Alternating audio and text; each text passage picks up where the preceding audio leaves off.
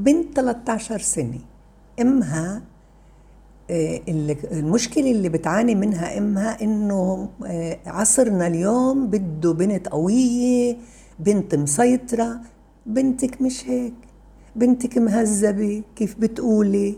حكيها قليل. علاقاتها مع صاحباتها مش قوية. بحبها قوي شخصيتها بين رفيقاتها وتكون محبوبة. هي مهذبة لطيفة خدومة وشطورة. لما كنا صغار بذكر كان التهذيب أهم شيء بس اليوم مش هيك الحياة. كيف أقوي شخصيتها؟ طفلتك بنتك 13 سنة عندها مزاج اللي هي بنت مؤدبة مهذبة ويمكن كمان صاحبة مزاج وطبع حساس. والطبع الحساس نيالك عليه. هذا بيعمل سلام للعالم.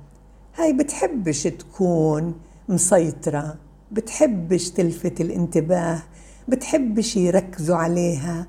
وعندها صحبات بس هي صحباتها مش بعلاقة قوية معهن. روحك لازم تكون طويلة وتعطيها إنك أنت تمدحيها. بعدين بيتك يكون مفتوح لصحباتها يعني تدعي صحبات تروح. كمان هي تكون ضيفة عند صحبات. يعني وفري لها بيئة لأنها تعرف إنه البيت حاضر لكل حدا بتحبي إنك تس... تعزميه لعندك. وكمان بهمني أكتر شيء لهاي البنت 13 إنك تعرفي إنها هي إسا بجيل في عندها تأجج عاطفي يعني الخجل زاد عندها بتبادرش. طولي روحك. طولة الروح كتير بتفيد أولادنا تأجج العاطفي بده طولة روح. وركزي. كتير بهمها وبرفع لها تقديرها الذاتي وثقتها بنفسها لما انت بتشوفي السلوك المستحب اللي بتقوم فيه. لما بتتعامل مع صاحباتها بلطف وتهذيب هذا انت لازم تمدحيه. بالعكس مش لازم تكفري فيه. مش لازم تقولي بطل. لا فيش إشي اسمه موضة.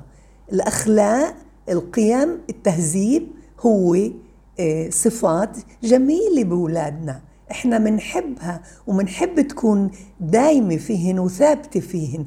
بعدين أنت نموذج لإلها بتقولي إحنا تربينا هيك. فهي الأخلاق والقيم تكتسب من البيئة المحيطة. ما تخافي عليها. أهم إشي تركزي على سلوكها المستحب.